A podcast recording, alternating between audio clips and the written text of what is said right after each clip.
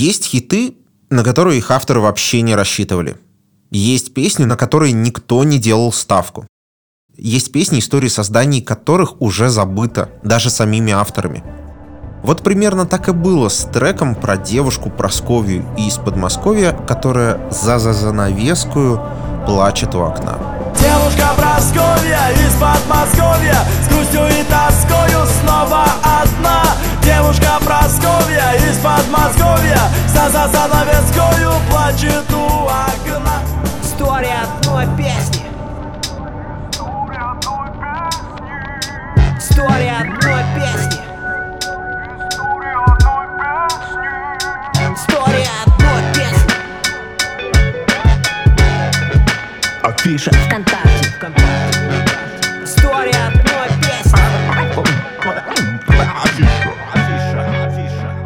Привет! Это подкаст «История одной песни». С вами Николай Овчинников, музыкальный редактор Афиши Дейли. Каждую неделю мы рассказываем о главных песнях прошлого и настоящего и говорим с их создателями и создательницами.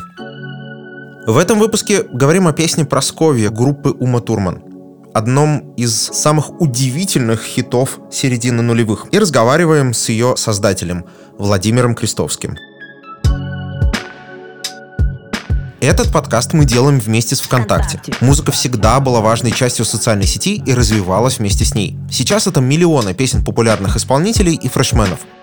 Чтобы помочь сориентироваться в этом многообразии, ВКонтакте обновили алгоритмы рекомендаций. Из миллионов треков они ежедневно будут собирать для вас персональные плейлисты под ваш вкус. Кстати, в описании к выпуску мы оставили ссылку на специальный тариф. По нему вы сможете получить 3 месяца подписки на музыку ВКонтакте по цене двух. Нижний Новгород вроде бы в четырех часах езды от Москвы, вроде бы тоже миллионник, а жизнь там совсем другая. Более размеренная, что ли, и более бедная. Именно в Нижнем снимались жмурки Балабанова, и именно в Нижнем начинал свою карьеру разнорабочий Владимир Крестовский, успевший до того, как стать героем телеэфиров уже в 30 лет, и поработать дворником, и покрыть крыши гудроном, и поразвозить мертвых в морге, и поиграть сложный прогрок. Я просто писал песни, и не понимаю, смогу я когда-нибудь их использовать или нет. Вот. Я занимался совершенно разными вещами, работал э, на множестве разных работ. Ну, Там очень много. От, от дворника до э, санитара в морге э, ночного. Продавал шоколад, э, лимонад, крыл крыши гудроном, работал водителем, таксистом. Очень много жизненного опыта всякого получил. как-нибудь этот жизненный опыт э, помогал в написании песен? Конечно. Дело в том, что мы состоим из жизненного опыта, понимаешь? Все, что, все, что мы проживаем, все, что мы слышим, видим, чувствуем, осязаем, оно все остается и становится частичкой нас. Поэтому, конечно, фактически мы сформированы из нашей памяти, да, начиная прямо вот с нуля, с детства, потом какие-то привычки, пристрастия, там мы понимаем, что хорошо, что плохо, что нам нравится, что не нравится. Это все закладывается по мере прохождения жизни. И, естественно, любой опыт, он так или иначе на тебя влияет, становится частью тебя, и ты в соответствии с этим потом э, делаешь то, что ты делаешь. Если я пишу песни, я делаю в соответствии с, с тем, что меня наполняет. Да, что я пережил, какой опыт я имею. Ну, плюс еще подключается фантазия, у кого какая. Да, и у меня фантазия хорошая. Это не всегда было хорошо. Это, иногда это проблема, моя фантазия. Честно говоря, мне довольно э, сложно сопоставить тот факт, что вы работали э, санитаром в морге и при этом пишете такие светлые песни, в том числе песню Просковья. Как вообще это может сочетаться друг с другом? Расскажите, пожалуйста. Да, просто, да, песни очень разные. И если ты послушаешь даже первый альбом или второй, неважно какой, то там помимо девушки Прасковьи есть много-много песен, таких как «Раненый висок», допустим, да, и песни про смерть как раз, что кто-то ушел в мир иной, все остальные в пути. Раненый в висок Мыслью глупая Слезы на песок Смысл бытия Вот, это тоже жизненный опыт, причем это очень крутой опыт. Я не то чтобы рекомендовал всем это пройти, но это сильно перевернуло мое понимание жизни. Когда ты видишь смерть так много и так близко, когда твоя работа заключается в том, чтобы принимать трупы и перекладывать их там с места на место, и ты там один в морге, да, а он завален просто трупами. Ну, просто ты, как бы, это твоя работа, представляешь? Во-первых, э, что ты там ощущаешь ночью, там всякие шумы же, там мухи всякие ползают, всякие эти насекомые, опарыши там на полу. Ну, то есть, это такая прям работа, которая из любого человека сделает немножко философа. Поэтому это очень крутой опыт, э, чтобы понять вообще, понять, как устроена жизнь и ценить э, ценить жизнь как таковую, потому что она достаточно коротка и заканчивается не всегда тогда, когда ты планировал. Когда вы стали понимать, что вас замечают, вас слушают, э, на ваши концерты приходят люди? Мы давали маленькие концерты, у нас было всего два места, где можно было выступить живому коллективу со своим творчеством. Мы выступали там раз в неделю или два раза в неделю. И люди, да, люди приходили, покупали альбомы, мы продавали альбомы на концертах, сами их делали, прямо на компьютере нарезали свой альбом, вот этот первый. И продавали на концертах, делали обложку. Все сами, прям ножницами вырезали обложки, делали альбомы.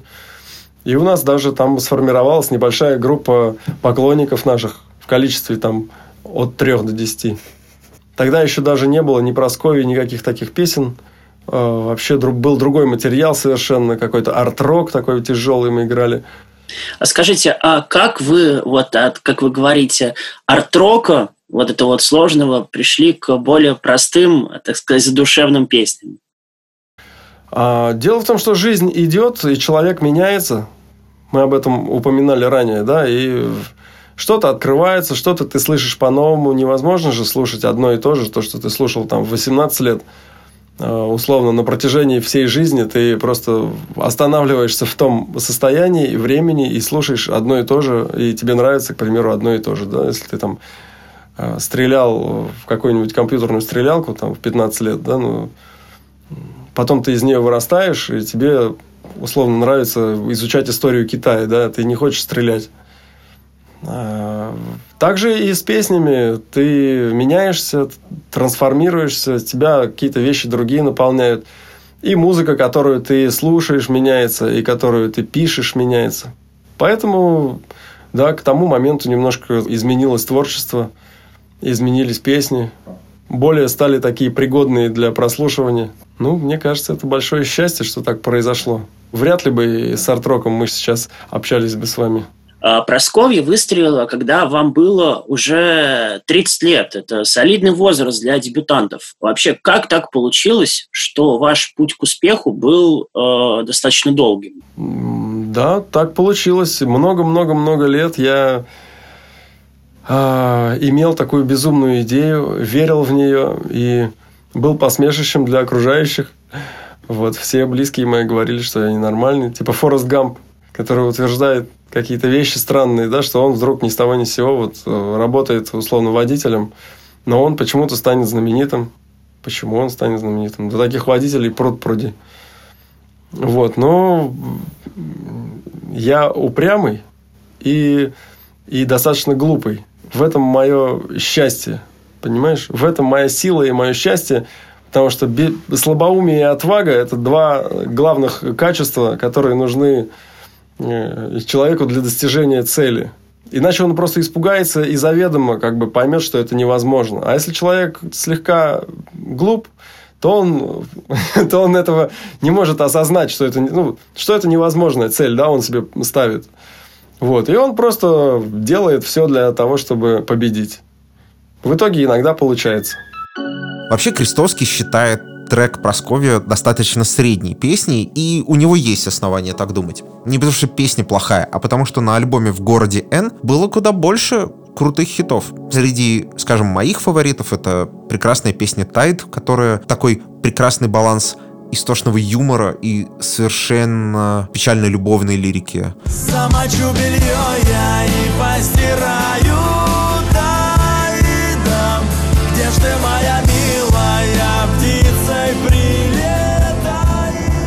Это Никола Недачки, страшноватый трек про бесконечное падение, очень недооцененная песня. И «Проститься». Трогательная баллада, про которую многие тоже забыли. А зря. Нету сил, закрываю Я глаза закрываю Сквозь туман уплывая По аллеям столицы проститься Но треком, который протолкнул группу в шоу-бизнес, все-таки стала Просковья.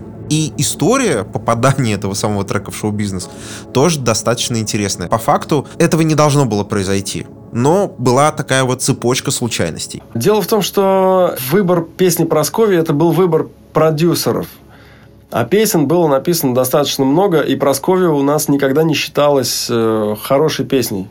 Она была достаточно средней. У нас, допустим, песня «Ты ушла» в Нижнем Новгороде была абсолютным хитом на концертах. Ну, Именно «Ты ушла». Тебя нет, ты ушла. И ты ушла. В своем оранжевом плаще. Ну ты даешь вообще, ну ты даешь вообще, блин. ты ушла. И ты ушла. И не сказала, я скоро вернусь Что же ты делаешь, Люсь, как же я буду один? Прасковья была песня такая вот второго эшелона, мы ни- никогда не рассчитывали на нее. Но продюсеры, они на то и продюсеры, чтобы понимать, какая песня может выстрелить и сделать ту работу, которую они предполагают, как бы, чтобы песня сделала. Поэтому они ее выбрали, и все началось с Прасковьи. А песен было достаточно много.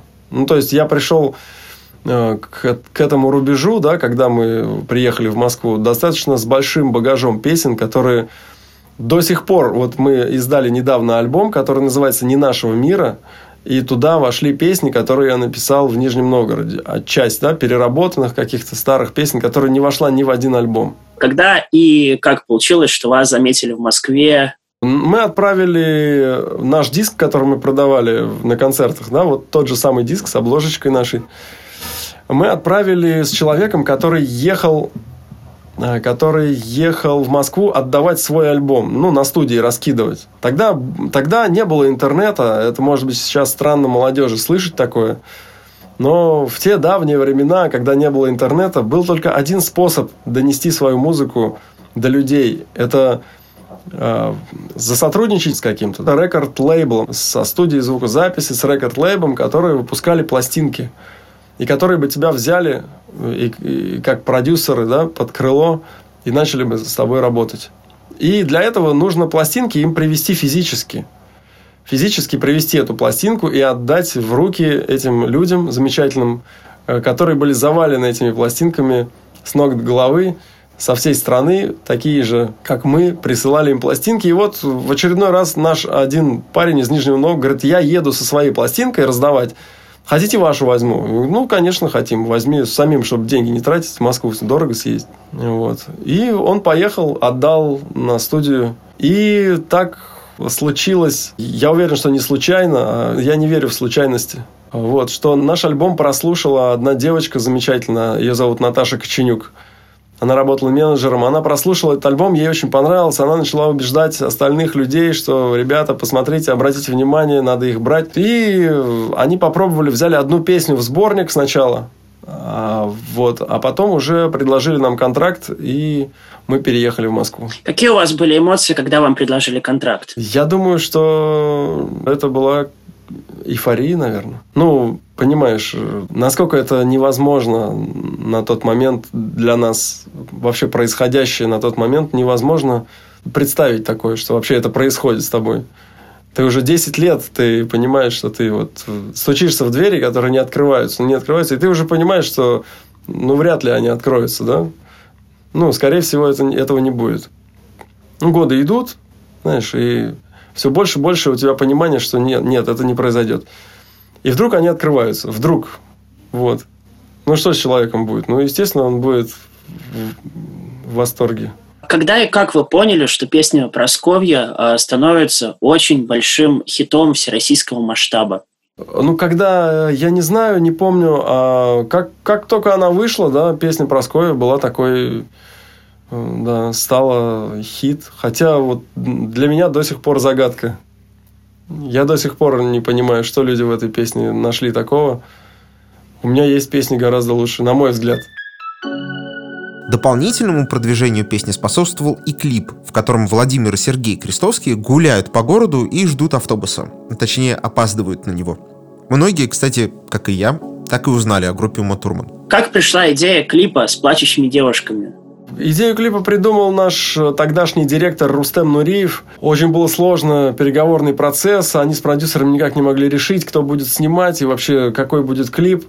И он тогда взял инициативу в свои руки, сказал, все, давайте я рискну, я сам придумаю клип. Если не получится, я вам буду выплачивать эти деньги, которые вы потратили. В общем, он взял удар на себя, э, рискнул, снял э, клип и все получилось, да. Большое ему огромное за это спасибо, если он, конечно, услышит это, этот подкаст. А, вообще, когда я в детстве смотрел этот клип, мне всегда было вот что интересно. Вот в концовке вы опаздываете на автобус.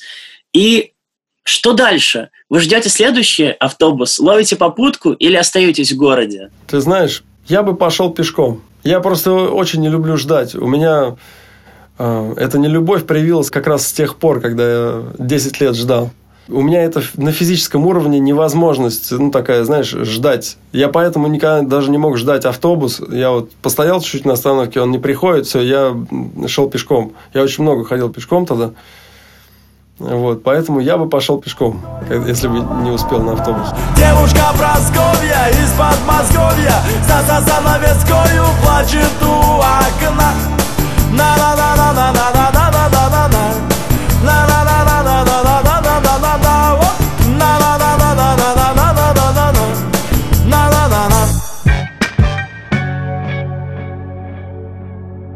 Просковья страшно контрастирует с поп-музыкой того времени.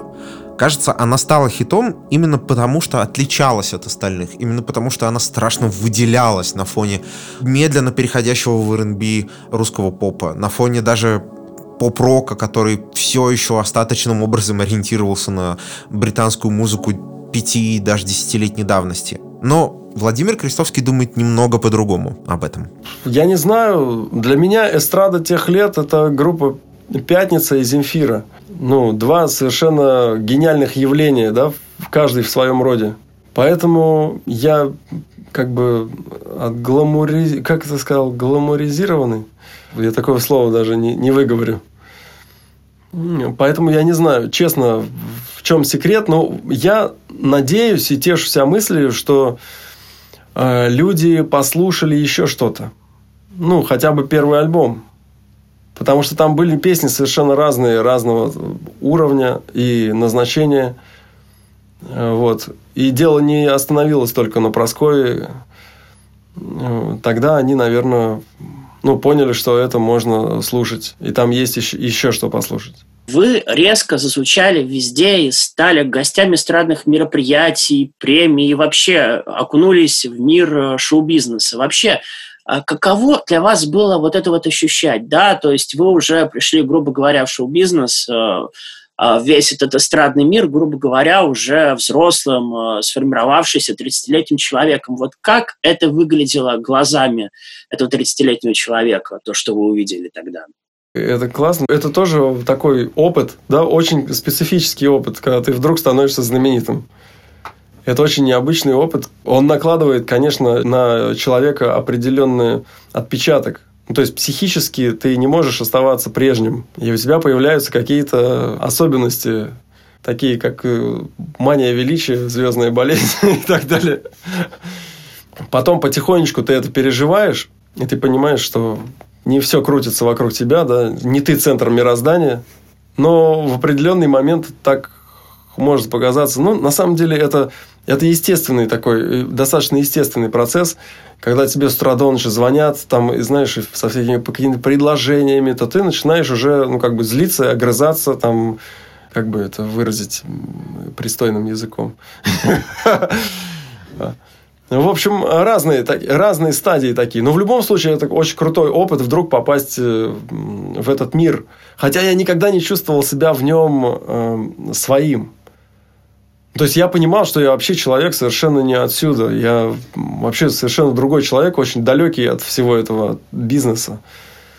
И чувствовал я себя всегда неуютно. Ну, с коллегами, да, когда особенно много собирается людей, э, знаменитых. Нет, я не скажу, что прямо вот я себя чувствовал замечательно в такой обстановке. Я не очень помню. Дело в том, что у меня память э, очень много событий в жизни, и я не, практически ничего не могу запомнить. Поэтому я очень рад сейчас, что появился Инстаграм. Я хоть что-то могу вспомнить, посмотрев ленту. Несмотря на довольно такую странную судьбу, Крестовский до сих пор рад исполнять Просковью на концертах. Вообще и этот трек, и сам альбом «В городе Н» все еще уникальные случаи в русскоязычной поп-повестке. Когда на филигранном звуке, на русской душевности и на самобытном санграйтинге родился хит, к которому нет реально никаких вопросов. И финальный вопрос. Э, что вы ощущаете, когда исполняете на концертах песню Просковья, э, получается, 16 лет спустя? Ой, я вообще кайфую от любых песен, которые я исполняю. Многие спрашивают, там, вы не устали ли от таких песен?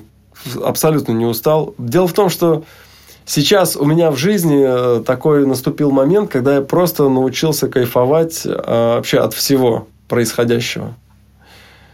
Вот. Но это такой, это путь, чтобы прийти к такому. Вот, из состояния, выйти из состояния э, такой стиральной машины. Знаешь, на что похожа примерно жизнь артиста гастролирующего?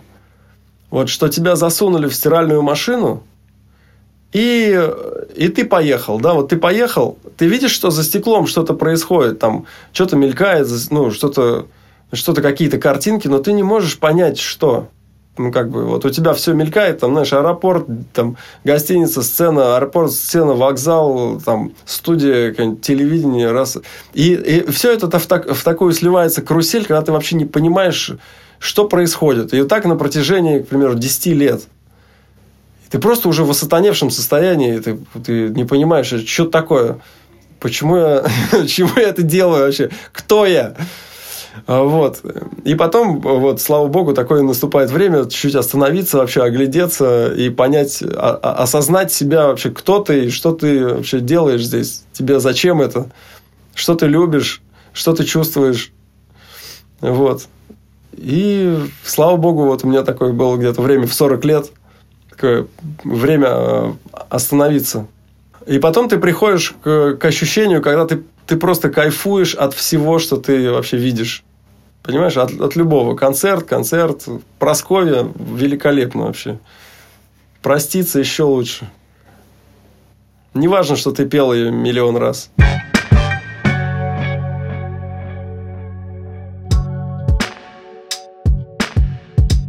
Был подкаст «История одной песни». Слушайте нас во Вконтакте и на других платформах. Ставьте лайки, пишите письма на почту подкаст собакаафиша.ру.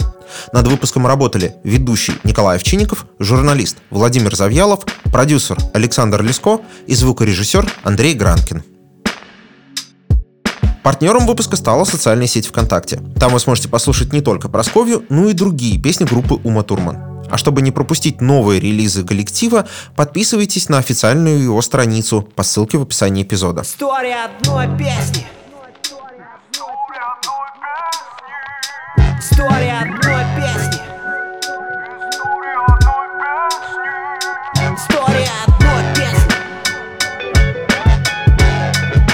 Афиша ВКонтакте.